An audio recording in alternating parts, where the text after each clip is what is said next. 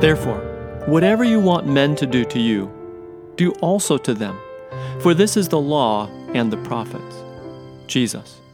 Matthew 7 12. Hi, it's Nathan, and this is day 16 of 30 Days with Jesus. Jesus gives us a lesson in law, divine law. Treating others as we would wish to be treated were we in their place is the way God relates to human beings, and it's the way He expects us to relate to each other. This is more than simply withholding our opinions about others. It's giving them the benefit of the doubt. Actually, I think it's more. It's giving them the benefit of good faith. Giving a person the benefit of the doubt assumes the worst, but somehow suspends that judgment. Giving them the benefit of good faith extends hopeful expectations toward them while choosing to leave doubt out of the picture.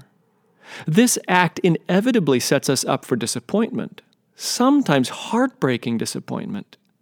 But it also creates a context for a person to flourish in the light of hope, in the light of our faith in them, to rise to meet our good faith rather than fight to escape our criticism.